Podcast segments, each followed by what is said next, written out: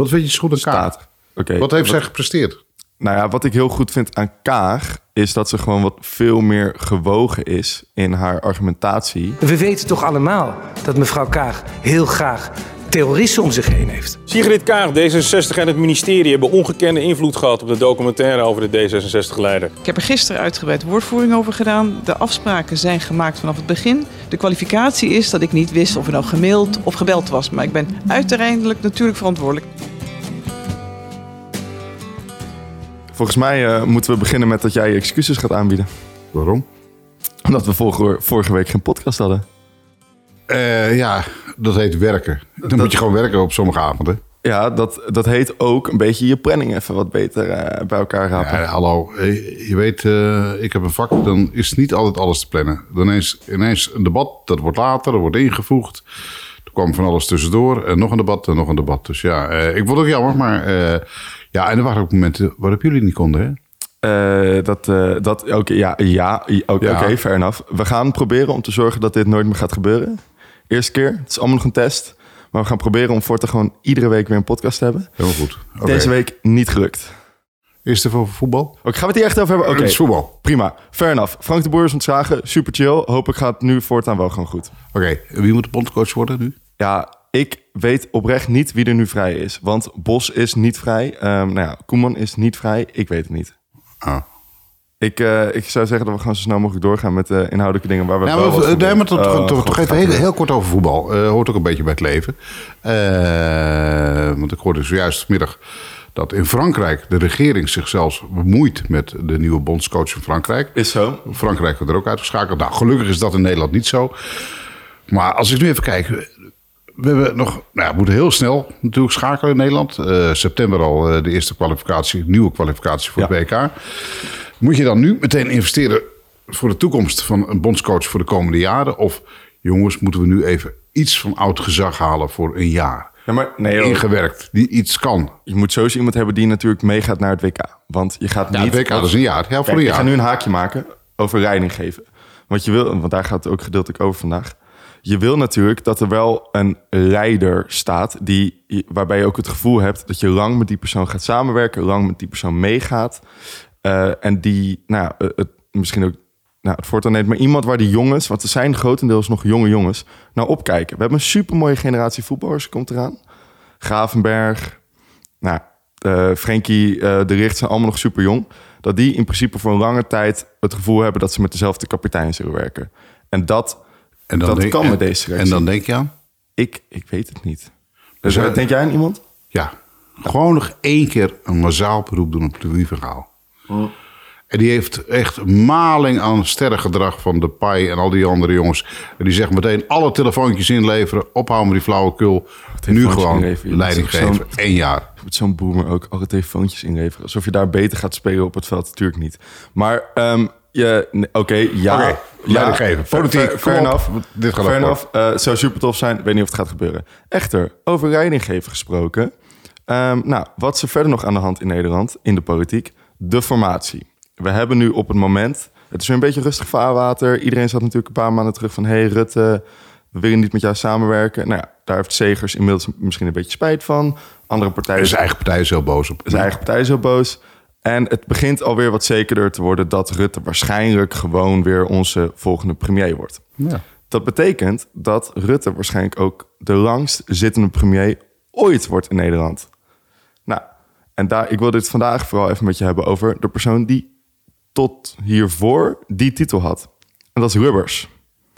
En eh, nou ja, jij hebt wel een, eh, een tijdje samengewerkt, of samengewerkt, kan ik dat zeggen? Gewerkt voor hem, ja zeker.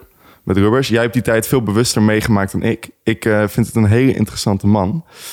Ehm, maar ik ken hem zeker wat minder goed dan jij. Hoe, hoe lang was dat geleden? Eh, ik was 23, toen kwam ik bij de CDA Tweede, Tweede Kamerfractie werken. En ik was toen eh, als jong voorlichter en ik zat toen in de landelijke campagneleiding van het CDA. Eh, nou, Jan Schinkelshoek, mijn baas, die, mijn voorganger, die deed in die campagne... Dus door jouw functie was toen... Ik was toen gewoon jong voorlichter, gewoon tijdelijk bij de fractie. En jij was CDA. Maar ik zat wel in de 25 land... of zo? Mijn leeftijd? 23. Zo dan. 23. Pop. En ik zat wel in de landelijke campagneleiding van het CDA al. En ik deed heel veel bij de jongerenorganisatie. Eh, en ik begeleidde toen Bert de Vries, de fractievoorzitter in die eh, campagne. En later ben ik Jan Schinkelshoek opgevolgd. En toen heb ik heel veel dingen voor Ruud Lubbers ook gedaan. Die was toen premier. Toen werkte ik voor Elko Brinkman. Maar in die tijd had je nog geen politieke assistenten zoals nu allemaal. Dus alle partijpolitieke dingen voor uh, Ruud Lubbers. Uh, interviews als CDA-leider. Spreekbeurten als CDA-leider. Uh, congressen, partijraden, campagne dingen. Ja, deed ik toen voor hem. Dus ik heb er man heel veel meegemaakt. Ja, want hij... Waar, in welk jaar werd hij premier? Was dat 82? 82. Ja. 82. Toen, nou, voor het CDA inderdaad. De grootste partij op dat moment. Samenwerking met de VVD toen nog. Uh, met Ed Nijpels. Zegt dit goed? Ed Nijpels? Ja, ja, ja. Ed Nijpels was toen fractievoorzitter van de VVD. En Van Ardenne was vicepremier. En in de campagne 86, die ik heel erg van erbij heb meegemaakt toen uh, was de strijd nog tussen Ruud Lubbers, Ed Nijpels en Joop de Nijl. Ja. Even om het politieke landschap even te schetsen. Het is wel erg uit de oude doos hoor. Ja, dit, is, echt, dit is uit de oude doos. Maar ik vind het interessant ook voor als ik kijk naar welke problemen er, er een beetje waren in toen, nou, toen, toen jij mijn leeftijd had. Wat toen eigenlijk de maatschappelijke problemen waren vergeleken met nu. Toen ik jouw leeftijd was, toen had ik al een baan. Ja, toen jij mijn... eh, ja. Nee. Oké, maar je hebt niet eens gestudeerd, dus dat, uh, dan telt dat... dat Des te, kn- des te knapper ja, des te knapper, maar je houdt het dan sowieso, hou je die jaren er even vanaf. Dus uh, de, jij, hebt geen, uh, jij hebt geen P, je hebt geen bachelordiploma. Dat, Nee, uh, nee, nou, nee, heb je het wel goed gedaan? Gewoon originele denker. ja, oké. Anywaytjes. Ehm, in die tijd, grote werkloosheid in Nederland. De Ehm, jeugdwerkloosheid was heel groot. heel groot. Hypotheekrente 8%. Ja. Eh, er, Meer. er was een, maar de grootste crisis, en dat vind ik interessant te vergelijken met Rutte ook, tussen Ruud Rubbers en Mark Rutte, is eh, de grootste crisis waar hij toen eigenlijk voor stond, was niet zozeer de werkloosheid, maar ik denk dat het het debat was over de kruisraketten. Ja, dat was ook. Maar de grootste crisis was natuurlijk wel eh, de werkloosheid. Vooral de jeugdwerkloosheid. Sorry, politieke crisis. Politiek. En ja, nou goed, dat was de economische crisis.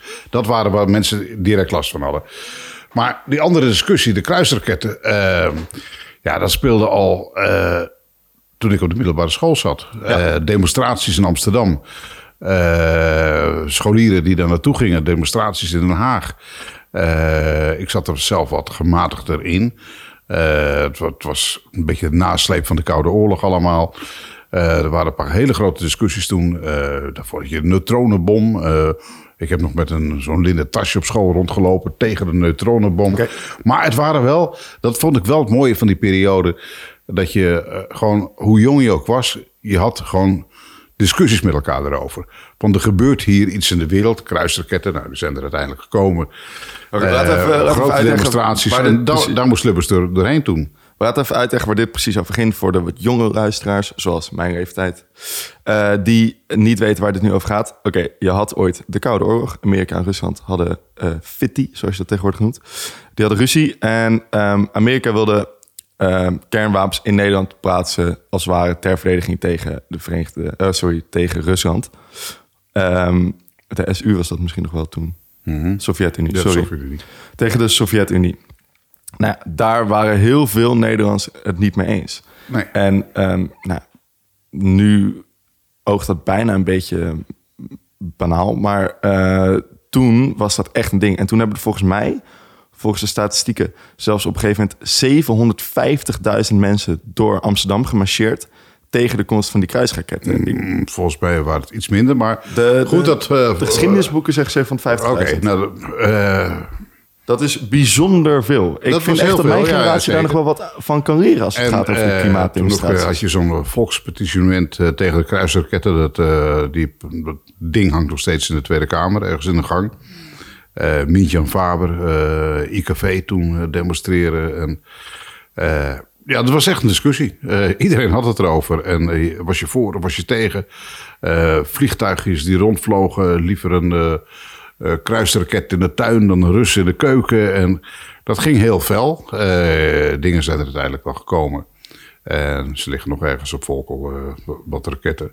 Altijd een hele discussie van, eh, mag een minister van Defensie dat erkennen? Nee, dat mag nooit publiekelijk in de Kamer. Ruud Lubbers, waar je het over had, heeft het ooit in een interview gezegd dat ze er lagen. Dries van Acht, oud-premier, heeft zich ook een keer ja, versproken of bewust gezegd dat ze er lagen of nog steeds liggen. Eh, maar het was wel een, politiek een hele mooie, boeiende periode. Maar het was ook zo'n periode dat ja, iedereen vond iets. En het was ook een beetje de een tegen de ander. En eh, ja, aan iedere keukentafel en iedere, op ieder schoolplein werd het gewoon besproken. Kun je dat vergelijken met je, denk je, met bepaalde problemen waar Mark Rutte als premier nu mee te maken heeft? Nee, dit, dit, dit was even een buitencategorie. Eh, Mark Rutte heeft nu te maken met de coronacrisis. Eh, we hebben, Is dat niet ook te vergelijken met het vaccinatiebeleid nee, bijvoorbeeld? Nee, nee, dat is echt een- kleiner. Dat is, kleiner, dat is ja. toch anders. Eh, het heeft te maken gehad met een economische crisis of de nasleep ervan.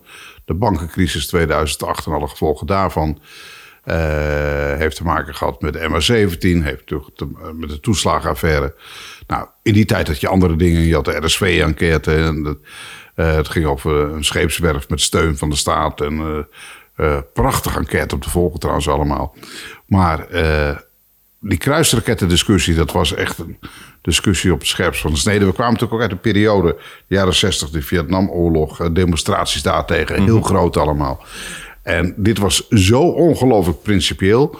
Nu met de coronacrisis, ja, kun je wel een vergelijking maken met mensen die, oh, ik wil me niet laten vaccineren. En het is een, eh, geen pandemie, het is eh, ingestoken door nou ja, grote wereldorganisaties om de bevolking te verkleinen. Allemaal onzin. Dat zijn echt wat andere type discussies dan eh, toen te kruisen. Is er niet een groot verschil met de discussie nu? Is dat ehm, iedereen een stem krijgt? Kijk, vroeger in de tijd van Rubbers... ehm, oké, je had natuurlijk wel tv, je had radio maar, en je had de krant... maar er waren niet soci- social media, dat soort dingen waren dan. Want je had geen Twitter. Je had niet iedere persoon met een paar honderd euro... genoeg voor een eh, goedkope telefoon en een eh, mobiel abonnement... had niet een mening. Nu heb je dat wel. Of in ieder geval niet een mening die werd gehoord. Nee, ja, nee.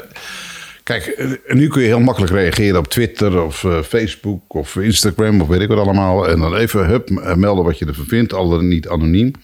En een van mijn eerste rollen die ik bij het CDA kreeg, waar ik heel veel van geleerd heb, was het beantwoorden van brieven. Gewoon geschreven brieven. Er kwam er een brief naar de fractievoorzitter of naar een Kamerlid. Nou, de Kamerleden moesten een beetje zelf doen. En ik be- beantwoordde dan de brieven voor de Kamer, fractievoorzitter, voor Bert de Vries en nou, nog een paar anderen. Eh, Leuk. En dan gewoon, maar dat waren vaak oudere mensen die een brief schreven. Dat was ook wel heel aandoenlijk soms. Eh, Soms waren die mensen ongelooflijk kritisch. Eh, soms was het ja, opbeurend of was het met heel veel vragen. En dan zag je soms ook dat het, de pen even stopte en dan met een andere pen het even verder ging. En dan iemand die dan ook schreef van... mijn hand wordt nu een beetje moe, ik ga zo even verder. En dan beantwoordde ik die brieven. En de secretaresse die tikte dat allemaal uit dan. Eh, en dat was heel persoonlijk eigenlijk. Wat ik vroeger deed, als ik met Elko Brinkman onderweg was... eh, toen hij fractievoorzitter was van het CDA... toen had je nog geen Twitter, al die dingen niet... En dan had je de ingezonden brieven in het Algemeen Dagblad of de Telegraaf. En dan waren we onderweg, dan moesten, we, moesten hij ergens spreken in Limburg of eh, Drachten. Hadden, nou, zaten we achter in die auto een beetje niks te doen. Dan ging je kijken en dan had je, kon je via 008 kon je die naam, adres, kon je telefoonnummer op. 4008? Ja, dan kon je een telefoonnummer opvragen van mensen. Oh, dat, dat was een ding. Oké. Nee, dat is een hele ouderwets. Oké, je had 002 voor de tijd. Kon je, kon je luisteren hoe laat Je het was. belde dan hoe laat het was. En ja, dan kon je klok gelijk zetten. En eh 003 had je het weerbericht. En 08 kon je dus een telefoonnummer opvragen. En dan zat ik in de auto. En dan met de autotelefoon, dat was toch wel heel hip. Dan belde ik dan eh 08 en dan zocht ik het nummer op van zo iemand. Naam, adres. Kijken of je diegene aan de telefoon kon krijgen. En dan zei ik van nou, eh, u spreekt met Frits Wester, eh, woordvoerder van Elke Brinkman.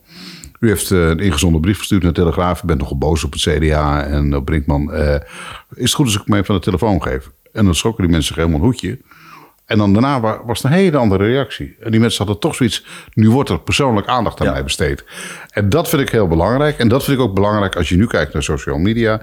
Dat als mensen dan. er zijn ook sommige mensen die moet je gewoon negeren. Moet je gewoon, daar kun je Ja, niks de- mee. de trollen, maar de- de- dat mensen dan toch de moeite nemen, politici, Kamerleden, om persoonlijk op iemand te re- eh, reageren van, en iets uit te leggen. Nou, en bij Twitter is dat moeilijk gewoon om even iets uit te leggen, maar je wel de moeite nemen om even te reageren. Het nadeel van Twitter is natuurlijk ook dat meestal als je reageert op een tweet, dat het meteen een soort van publiek ja, gaat weer. iets wordt. Dus het is niet dat even rustig bellen van hey, ik zou even uit hoe het zit, maar Nee. het wordt meteen voor de bühne. Dus je gaat automatisch ook dingen Ja, wat ik zelf als doe. En, eh, dat moet ik misschien niet te hard zeggen. Doe jij want, eh, Twitter-ruzies? Nou, wat ik dan soms doe, dan ga ik even iemand volgen. Stuur ik een DM'tje van eh, eh, mail me stuur me eh, stu- Ja, want dan ga je iemand volgen. Dan, kun je een DM sturen.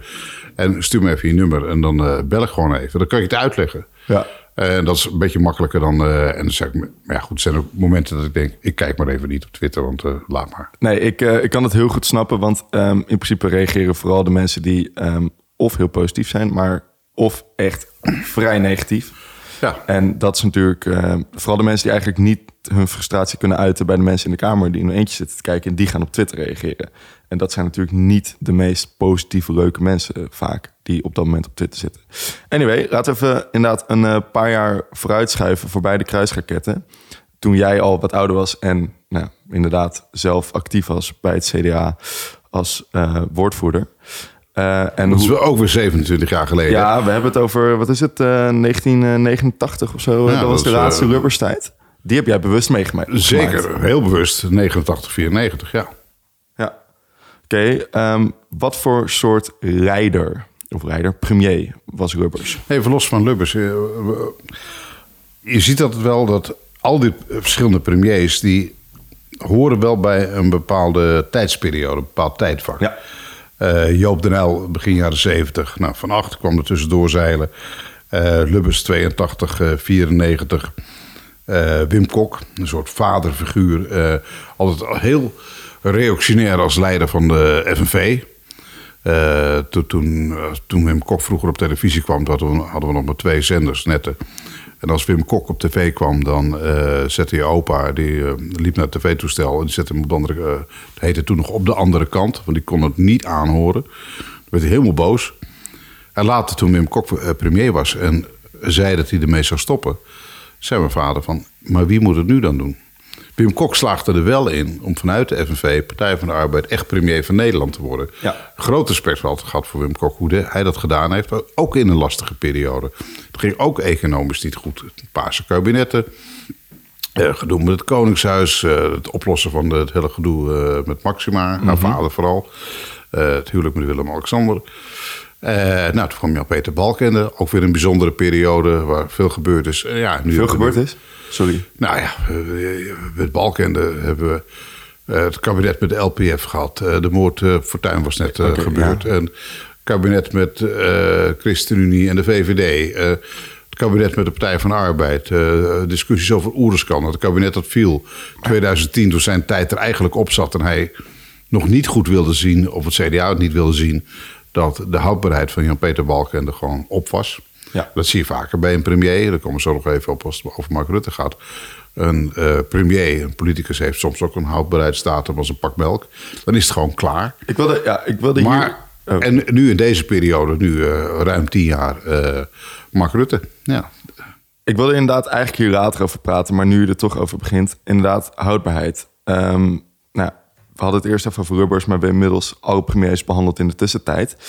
Eh, iedereen heeft natuurlijk zijn houdbaarheidsdatum. De ene heeft een wat kortere houdbaarheidsdatum dan de ander.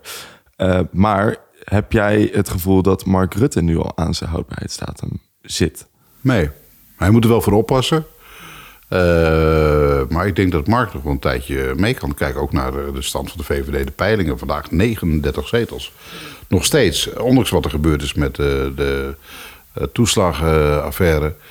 Eh, Mark Rutte is wel in staat gebleken de afgelopen jaren om met verschillende partijen te regeren. Ook eh, zaken te doen met de oppositie. En het knappe van Mark Rutte vind ik altijd dat hij andere partijen waarmee hij die zaken moet doen ook iets gunt. Dan zegt zijn eigen VVD soms wel van... hé hey Mark, nu heb je dit en dat weggegeven. Ja, maar ik wil wel zaken doen met die partijen. En Mark is een mensenmens. eh, kan ook wel eens boos worden hoor. Maar toch ook een rasoptimist altijd. Eh, ik vind dat hij het bijzonder knap doet. In, gegeven de omstandigheden waar we nu steeds in zitten. En ik denk dat hij dat respect toch krijgt. Maar ja, je spreekt ook heel veel mensen die... Ja, Mark Rutte echt vervloeken. Die vindt het verschrikkelijk. Een leugenaar, een bedrieger. En hij komt zijn beloftes niet na. En nou, politici moeten altijd een beetje voorzichtig zijn met beloftes doen. Maar nou, ik vind dat Mark Rutte in dit tijdsgewricht... zou ik eigenlijk geen ander weten die de klus aan kan. Hier zitten twee dingen in. Eén, is in principe hoe merk je dat iemand aan zijn houdbaarheidsdatum zit. En de tweede is, ehm, ja oké, we zouden nu geen ander weten, maar dat komt misschien ook omdat er bij de VVD op het moment niet een logische opvolger is voor Mark Rutte. Ja, maar er is altijd een opvolger. Bij iedere partij is er altijd wel een opvolger. Is dat zo? Ja, dan uiteindelijk is er niet heel... Denk wel, niet, oh, maar- dat is toch voor God gegeven opvolger. Die staat nu al klaar in Maar de coulissen. Klaas Dijkhoff. Dat was natuurlijk wel de heel duidelijke opvolger. Ja, maar dat is niet altijd een, re- een reden voor succes. Ik bedoel, eh, Wim Kok werd opgevolgd door eh Ad Melkert. En dat ging helemaal mis met de verkiezingen. Eh Ruud Lubbers heeft zelf destijds Elke Brinkman Ja. aangewezen als opvolger. Veel te vroegtijdig. Toen moest de man zich nog bewijzen als fractievoorzitter. En toen moest hij al ja, vechten tegen het, met het idee van... ik word gezien als de nieuwe premier. Nou, het is allemaal verkeerd gegaan of fout gegaan door gedonder tussen die twee. En in de partij eh, van het CDA. Maar goed, laat het even liggen allemaal. Wil je En- dat, ik wilde juist even vragen hoe jij dat hebt ervaren. ja, ik heb er zoveel verhalen over verteld al. En er wordt zo erg uit de oude doos. Maar eh, ik ga liever even nu naar eh Mark Rutte toe. En, eh, en- maar er, er is altijd wel een opvolger. Dat is altijd zo geweest. En, maar in dit tijdsgericht denk ik wel dat Mark Rutte gewoon... Ja, de man is in ieder geval die het voor de VVD moet doen. En ja, als je kijkt wie nu als nieuwe premier... of zomaar iemand van buiten of iemand van weet ik veel waar vandaan... Ik denk dat Mark Rutte nog een keertje kan. Persoonlijk, trouwens, even tussendoor, denk ik dat we eigenlijk nu juist wel relatief goede opvolgers hebben. Ik vind zowel nou, Kaag als Wopke Hoekstra vind ik eigenlijk best wel ehm Wat vind je zo goed aan Kaag? Wat, ja, ik-. Wat heeft zij gepresteerd? Nou ja, wat ik heel goed vind aan Kaag is dat ze gewoon wat veel meer gewogen is in haar argumentatie dan bijvoorbeeld nou, heel veel andere fractievoorzitters die we hebben gehad, lijsttrekkers. Ehm, dat vind ik heel goed aan Kaag. Ik denk dat zij naar buiten toe. Kijk, ze zit natuurlijk nog totaal niet per se perfect. Was in die Kaag een hele opvallende minister van Ontwikkelingssamenwerking en Buitenlandse Handel? Nee, maar ik vind er wel iets. Kijk, je wil gewoon bij een. Uiteindelijk wil je gewoon bij je premier of president of van wat, wat dan ook, wil je een goed gevoel hebben.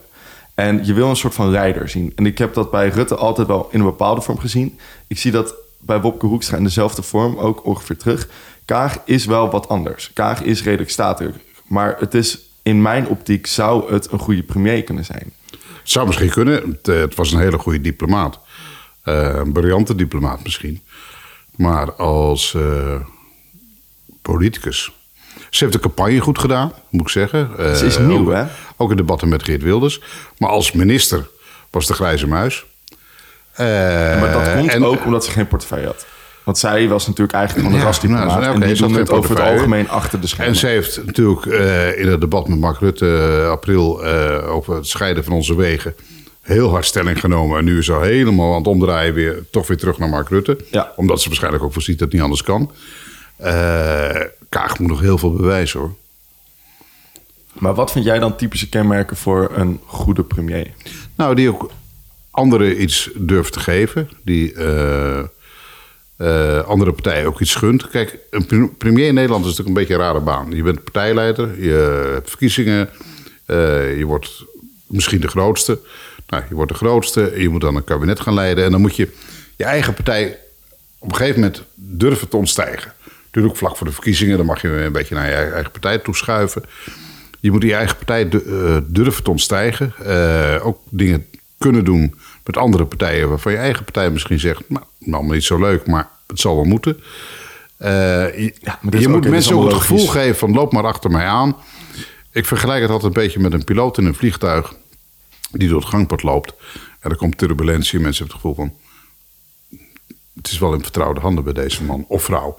Nee, ja, maar dat is het gevoel dat mensen bij een premier moeten Ja, hebben. metafoor is altijd zo bar slecht. Het is echt- Wat is de fout Ja, van deze metafoor? Ja. Of een kapitein op een schip. Of eh, nou, misschien beter in mijn geval. Maar Hey, je, het, je moet vertrouwen in iemand hebben.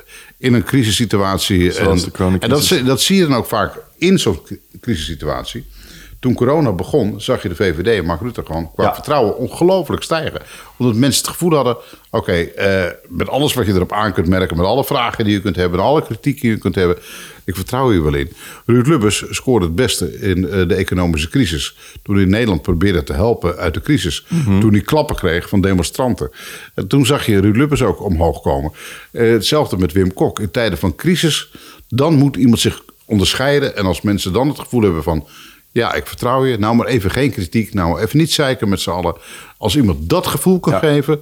dan kun je als premier heel ver komen. Maar nu zeg je dus eigenlijk ook gedeeltelijk... ehm, ja, je bent een goede premier als je, eh, wanneer je de rol van premier hebt... het goed doet in crisissituatie. Maar dan kan iemand zich natuurlijk nooit bewijzen als hij niet premier is. Dan moet je het worden en dan Nee, nee, maar premier... pas weten of hij een goede is. Nee, maar ik bedoel... het- iedereen moet groe- groeien in de rol. Jan-Peter Balkenende moest erin groeien. eh, eh, ook Ruud Lubbers moest erin groeien. Jan Pe- eh, eh, Mark Rutte moest erin groeien. Maar het is toch geen stageplaats? Nee, dus je moet wel meteen iets kunnen en iets kunnen doen. En nou ja, Sigrid Kaag, misschien kan ze het. Ik weet het niet. Ze heeft ook de- kans niet- gekregen om zich op die manier te bewijzen. Alleen als je kijkt naar haar track record op dit moment. als minister van Ontwikkelingssamenwerking, Buitenlandse Handel. heeft ze het nog niet echt bewezen. Oké. Terug naar die andere vraag. Maar ze heeft natuurlijk wel fantastische dingen gedaan eh, als het gaat als eh, diplomaat. Terug naar die andere vraag. Hoe merk je dan of iemand als premier aan zijn houdbaarheidsdatum zit? Ja, kijk, als het eh, sleets wordt, als het van binnenuit begint te rommelen en te morrelen, als je eigen partij gaat lopen klooien en doen en of iemand- te snelle beslissingen neemt. En dat is bij Mark Rutte nog niet het geval. Wat ik ook denk een beetje dat het eh, soms kan zijn, is dat de, er zijn meerdere facetten waaraan ehm, je zeg maar aan je houdbaarheidsdatum kan komen. Eén is gedeeltelijk dat als je natuurlijk de mensen met wie je opkomt, dat die op een gegeven moment allemaal nou, weg, weggaan. Bij Mark Rutte begin je dat nu denk ik langzamerhand ook een beetje te merken. Dat er gewoon heel veel mensen met wie hij ooit, toen hij begon eh, als lijsttrekker bij de VVD, dat die er al niet meer zijn. Eh, dus je krijgt te weinig feedback meer van mensen die nou, het durf, tegen durven te zeggen. Ja, maar het omgekeerde is natuurlijk ook waar. Want ook mensen waar je misschien heel lang mee werkt... en die van het begin af aan bij hebben gestaan... eh, geven die je wel die feedback? Zijn die wel kritisch genoeg? En ben je in staat om mensen binnen te halen... die wel met een kritische blik naar je kijken? Die durven te zeggen van... hallo eh, Mark of eh, Jan-Piet, eh, Gerda, Annie, hoe je maar heet... Van, wat ben je nou aan het doen? Kijk nog eens even goed hier en daar naartoe. Eh, zijn ambtenaren eh, kritisch genoeg op je? Ben je ontvankelijk daarvoor? Of wil je die kritiek niet horen? Dat speelt ook een rol. Heeft Mark Rutte op het moment mensen om zich heen die dat soort dingen tegen hem durven te zeggen? Ik Nee, denk het jouw wel. Ik denk het wel. Wie dan? Moet ik, want, Ja, mensen uit zijn directe omgeving die echt wel eh, kritisch durven te zijn. Nou, want hij heeft natuurlijk in principe niet een een man of vrouw bij wie hij s'avonds thuis komt die tegen hem zegt van hé, hey, eh, hoe zit dit? Gewoon niet iemand waar hij op persoonlijk niveau even mee kan sparren. Nee, maar hij heeft eh, ook, eh, ook vrienden die dingen tegen hem zeggen. En het geeft hem misschien ook wel rust dat hij niet iedere keer aan de ontbijttafel wordt lastiggevallen. Hey, je moet nu zus, je moet nu zo. En goed, daar kunnen we niet echt inkijken. Maar, eh, maar, Maar ik denk dat hij genoeg mensen om zich heen heeft die ook. Mark is daar wel eh, ontvankelijk voor. En die neemt mensen ook niet, het ook niet kwalijk als ze kri- kritiek hebben. Ja. Ik bedoel, ik heb het meegemaakt als journalist dat. eh, dan was ik kritisch op Jan-Peter Balkende, eh oud collega van mij zelfs. En dan kreeg ik Jack de Vries aan de telefoon. Wat heb je nou weer gezegd? Uh, nieuws, wel pap, en eh, wel wel pap. En, uh, nou, dan ging het allemaal tekeer. En, die, en dan was Jan-Peter weer boos. Die kon er heel slecht tegen. En Mark Rutte zegt altijd tegen mij van... Nou, ik vind het heel belangrijk wat jij ervan vindt. Eh, eh, en ook andere journalisten. Van, daar luister ik naar. Want eh, dan kan ik zelf nog het gevoel hebben... eh, nog zozeer het gevoel hebben dat ik het debat heel goed gedaan heb. Maar ja, als jij zegt om half acht dat het allemaal niks is, was... dan ga ik toch even nadenken. Ja. En die is wel ontvankelijk voor kritiek en neemt je het ook nooit persoonlijk kwalijk. En dat was bij andere premiers was een eh, slagje anders. Ja, die zien het als wedstrijd. Of misschien. Nou ja, die, die, die, zonder dat je dat allemaal niet kon zeggen. Die van, nee, je hebt dan niet goed dit gezien, niet goed dat gezien. Maar, maar, maar ik kijk er zo tegenaan en ik kijk ook hier naartoe. En ja, die konden het gewoon minder, minder makkelijk hebben. Een ander ding waarvan je misschien een beetje kan merken bij premiers eh, dat ze aan hun houdbaarheidsdatum zitten, is dat ze op een gegeven moment hun hele programma. Iedereen begint natuurlijk als hij de politiek inkomt, dan hebben ze iets in hun hoofd van ik wil dit, dit, dit, dit wil ik bereiken. En als je een hele lange tijd premier bent, dan kan je misschien een heel groot gedeelte van die dingen gaan afvinken. En soms gaan mensen Het misschien. is geen bucketlist. Nee, maar soms gaan mensen misschien langer door dan dat ze, dat, dan dat ze doelen hadden. En dat je dan eigenlijk zonder doel nog op die positie zit. Wat bij Mark Rutte dan misschien ook een beetje helpt, is dat het niet van tevoren heel duidelijk was, en nog steeds niet, wat zijn langetermijndoelen precies zijn als premier. Waar je dat bij andere lijsttrekkers misschien net even wat meer voelt. Zoals? Eh, Oké, een voorbeeld. Jesse Klaver, misschien. Nou, die vindt natuurlijk, die wil gewoon heel graag de klimaatdoelen halen. Nou, ik kan me zo maar voorstellen dat als Jesse Klaver premier wordt en ehm, Nederland heeft binnen een paar jaar, niet dat dit mogelijk is hoor, maar binnen een paar jaar nul uitstoot meer qua, qua CO2, dat hij dan wel zoiets heeft van ja, oké, missie volbracht en nu?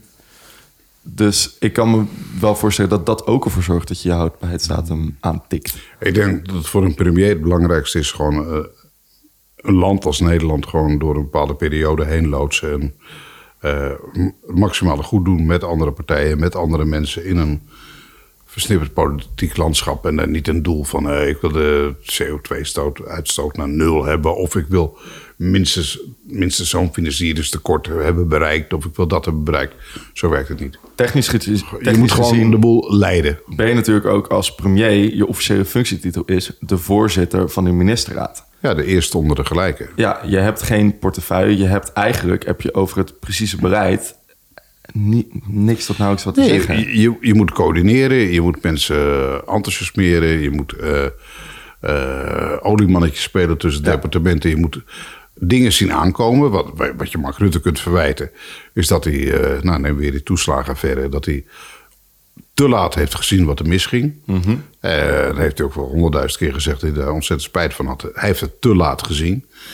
Eh, en dat moet een premier eigenlijk wel zien van... hé, hey, hier gebeurt iets wat niet klopt. Je kijkt naar de verschillende ministeries, de departementen. De mensen allemaal, zitten allemaal in een koker van, van beleid en dingen. En dan moet hij of zij moet gewoon zien van...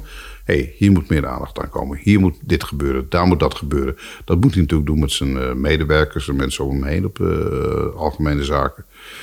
Eh, en dat is eigenlijk in Nederland de rol van een premier. En natuurlijk in het buitenland ben je regeringsleider, nou, de premier, je bent geen staatshoofd. Je staat wel tussen de staatshoofden in soms. Eh, kijk naar de Franse president, die eh, een hele andere rol vervult. eh, de Engelse premier, nou, weer anders. Duitsland, de bondskanselier, ook geen staatshoofd. Maar eh, je staat tussen hele grote mensen allemaal in.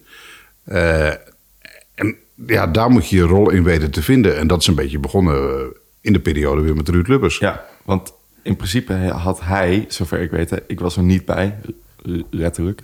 Maar ehm, hij had best wel wat meer die bemoeizucht. Eigenlijk om zich wel met zijn ministers te bemoeien en wel met het beleid bezig te zijn. Ruud Lubbers. Ja, volgens mij had je ook zoiets en dat heette de Lubbers Boys. En dat waren raads Sommige mensen werden er gek van met Ruud Lubbers. En die altijd zoiets had van... eh, ik denk even met je mee.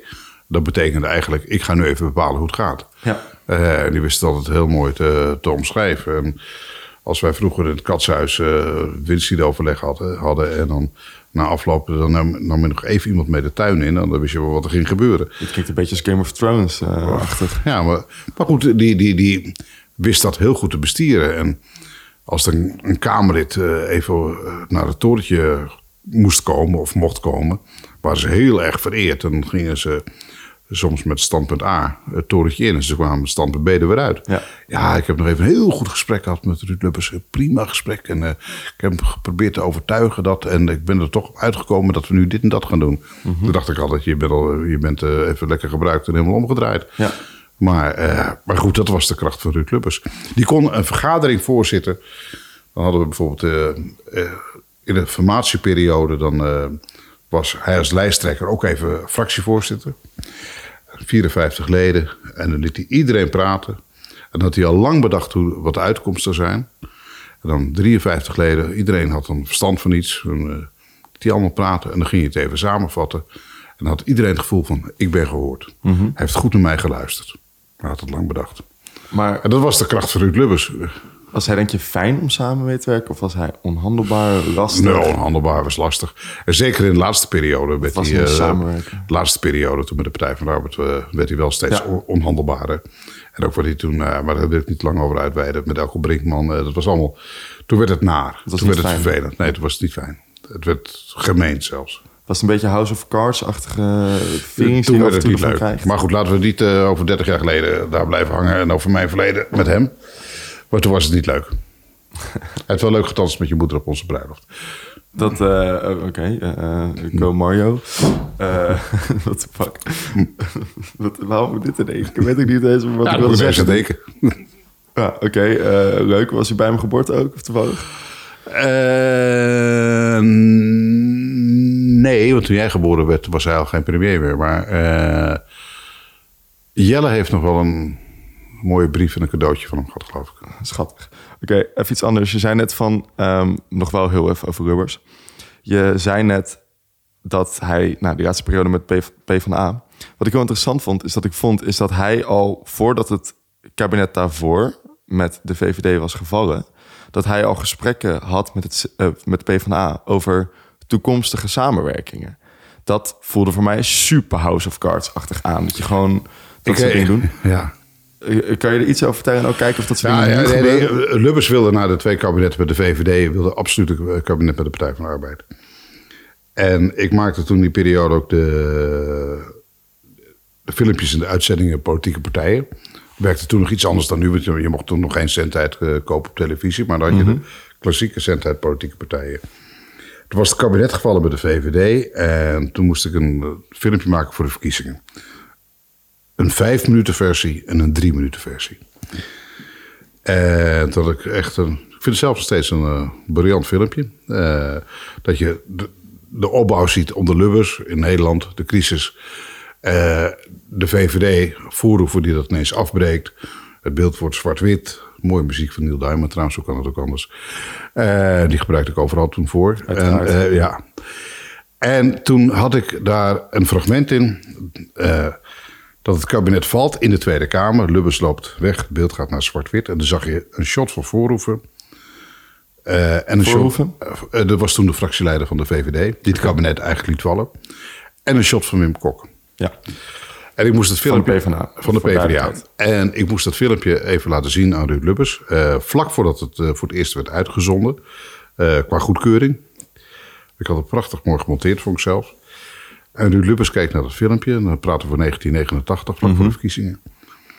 En Ruud Lubbers zei, prachtig allemaal. Prima. Alleen dat shot met Wim Kok moet eruit. Want ik wil die niet ook als een soort boosdoener erin hebben. Dus hij sorteerde toen al voor op een kabinet met de Partij van de Arbeid. Dat is het enige ding dat ik nog moest wisselen.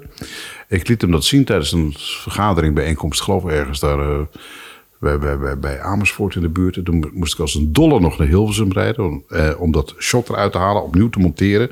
Was toen vrij ingewikkeld. Dat ging allemaal niet digitaal, maar met bandjes wisselen allemaal. En dat moest s'avonds worden uitgezonden. Maar dat shot moest eruit. Ik heb dat, die originele versie ooit gegeven aan professor Irving, politicoloog in Leiden, voor zijn studenten. Ik heb hem nooit teruggekregen, dat bandje trouwens. Maar eh, die, die VOS-kopie, ja, ko- kopie, die wil ik nog een keer terug hebben. Maar dat shot, dat moest eruit gehaald worden van eh Ruud Lubbers. Maar dat betekent al, hij was zo bezig al met het nieuw kabinet met de Partij van de Arbeid. En het was een dramatisch, waardeloos kabinet. Ik bedoel, het heeft eigenlijk niks Partij van de gedaan. Arbeid? Dat kabinet was niet goed. Waarom niet? Ja, de, de grote beslissingen, besluiten die genomen moesten worden, bijvoorbeeld als het ging over de WHO, eh, werden niet genomen. Eh, nou ja, nogmaals, daar kan ik heel veel verhalen over vertellen, maar ga ik niet doen, want we zijn 30 jaar verder, kom op. Je hebt het over Mark Rutte, de nieuwe premier. Ja, ik denk dat mensen het interessant zouden vinden. bedoel, we hebben het ook niet meer over Rinus Michels als bondscoach? Rinus Michels, ja. Nou, jij begint net over eh, Louis van Gaal. Dat Ja, ja, dat zou nu nog kunnen spelen. Maar goed, je hebt een beetje gelijk. We gaan ook die, die mensen niet meer vragen als premier. Ja, dat is wel. eh nou, Rubbers was in dat opzicht misschien heel strategisch, maar. eh, Of, eh, ja, ik denk Ja, die, dat was heel, die was heel strategisch. Was het misschien niet juist. Ook wel, er, kwam hij bij ons thuis vroeger. Wat heb je meegemaakt dan? Op zondagmiddag, dan kwam hij... eh, dan stond er, eh, toen woonde de Jak, eh, Jacob Katstraat. Jij was niet eens geboren. eh, Kan je trouwens alsjeblieft niet adressen gaan? Nou, ja, we, wonen daar niet meer. Eh, maar voor het vervolg, alsjeblieft niet ooit. doen. En er stond ineens een man op de, de stoep in een, in een paars regenpak. Ja, Frits, ik was een stukje aan het fietsen. Ik was er in de buurt. Dus even kijken hier waar je woont. En dan kwam je binnen. Nu ik hier toch ben, nou, dan kwam een heel verhaal. En dan ging je helemaal weer door de mangel heen. En Lubbers was altijd aan het schaken. Altijd bezig met eh, niks was toeval. Nee. Heb je zelf ooit je. Heb je trouwens. oh, dat zijn- wilde ik eigenlijk vragen. Heb je het gevoel dat Mark Rutte dit soort dingen ook doet? Is hij ook zo strategisch? Nou, strategie is hem niet vreemd, maar Mark is wel veel meer een mensenmens. Ja. Eh, eh, die ook eens even belt eh, hoe het met je gaat op momenten dat het misschien even niet zo goed met je gaat. Eh, en dat doet hij niet uit overwegingen van, oh, nu ga ik dat eens even doen, want dan heb ik volgende week misschien dit aan hem of haar. Nee, Mark is wel heel erg begaan met mensen. Gewoon oprechte interesse. En niet Ja, voor en, eh, strategische doel. en ik kan er gewoon, gewoon leuk, lekker slap houden. Gewoon even leuk, gezellig. En er zijn veel meer politici die dat kunnen hoor. Eh, van links tot rechts. Ik bedoel, Ja. dat is niet alleen Mark. Maar Mark is wel een... die is echt begaan met mensen. En niet altijd van, wat heb ik hier nou weer aan? Eh, heel strategisch, nee. Dat is, eh, wat dat betreft is Mark Rutte wel een beetje een uitzondering, vind ik. En ook heel toegankelijk premier? voor mensen. Uitzondering als premier. Ja, vind ik maar goed, we zitten ook in, in, in een nieuwe fase qua tijd. Politici zijn natuurlijk veel makkelijker bereikbaar, benaderbaar voor iedereen. Eh, je kunt ze makkelijk tegenkomen. Mark Rutte die loopt met zijn bekertje koffie door de stad, zit op Ja. een terrasje. En nou, eh, over beveiliging, dat, dat, is doet niet altijd even. Nou ja, of dat is niet altijd even zichtbaar, maar die is voor mensen heel toegankelijk en benaderbaar. Eh, en dat is bij, was die tijd was vroeger natuurlijk ook anders.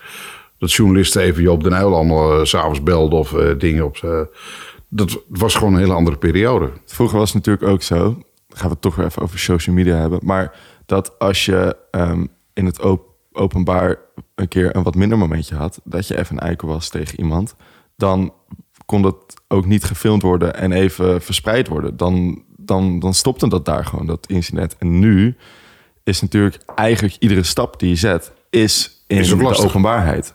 Gewoon echt in de publieke openbaarheid. Maar ja, goed, eh, vergeet niet, eh, vroeger eh, in de, de kranten en in de weekbladen werden ook wel heel veel dingen geschreven. Eh, eh, het ging niet allemaal ongemerkt voorbij. Alleen nu met. Nee, je hebt gelijk met social media. Ja, alles sticht onder het vergrootglas. Als een eh Kamerlid een keer een traan laat in een debat. Of iemand staat per ongeluk niet helemaal op anderhalve meter. Boem, dan ga je al met z'n allen. En dat was vroeger natuurlijk anders. Vroeger ging Mark Rutte volgens mij nog naar Densferry. Nou ja, nou, Densferry. vroeger. Eh, vroeger, dus, drie, pre-corona. drie, drie jaar geleden. Ja, oké. nou, maar toen is hij daar is hij ook mee gestopt. Zeg maar, dat is trouwens een festival voor de mensen die dat niet weten. Ja, dat is Voor er geboren in is er ook niet meer geweest de 2020. afgelopen jaren. Festivals zijn dingen waar mensen met z'n allen naartoe gaan. Ja. Maar ehm hij, was, hij was gewoon bij de toppers, eh, bij andere dingen. En, eh, toch wel even backstage, weet je, bandje. Even, ja, even, even en, eh, en nee, andere premiers, eh, Dries van Acht ging gewoon ging altijd, dat was een wielerliefhebber, die ging naar de Tour de France. Eh, die deed dat soort dingen. Ja. Die deden ook wel hun dingen gewoon die tijd hoor. En de een deed het voor een foto in de krant, de voorpagina van de Telegraaf. En de ander deed het omdat hij het, hij het echt leuk vond. Zij had je nog niet toen. Maar, maar dat gebeurde toen ook al. En Dries van Acht had niks met die was er ook niet. Maar die had wel iets met de Tour de France. en Joop de Uyl had misschien iets met voetballen. Eh, en, en die ander had even wat met dit en de ander met dat. En Jan-Peter Balken ging, eh houdt van de Formule 1. En eh, zo, ja, die mensen mogen ook allemaal een hobby hebben. Het zijn ook me- net mensen af en toe. Zeker. Gelukkig wel. Ja. Ik denk dat het er alweer op zit, pap. Oké, wie, wie moet er nou bondscoach worden? Kap nou. Ja, ik heb je een half uur Oké, tijd gegeven eh, om na te de denken. eerstvolgende bondscoach moet... Iemand van eh, de nieuwe generatie, kom op. nie- nieuwe, nieuwe generatie, eh, Thomas. Ja, weet ik veel.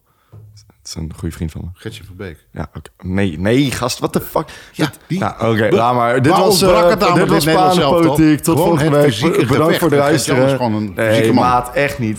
Gert-Jan Verbeek, dat is een- inmiddels zo'n commentator geworden. Oké. Zijn er meer?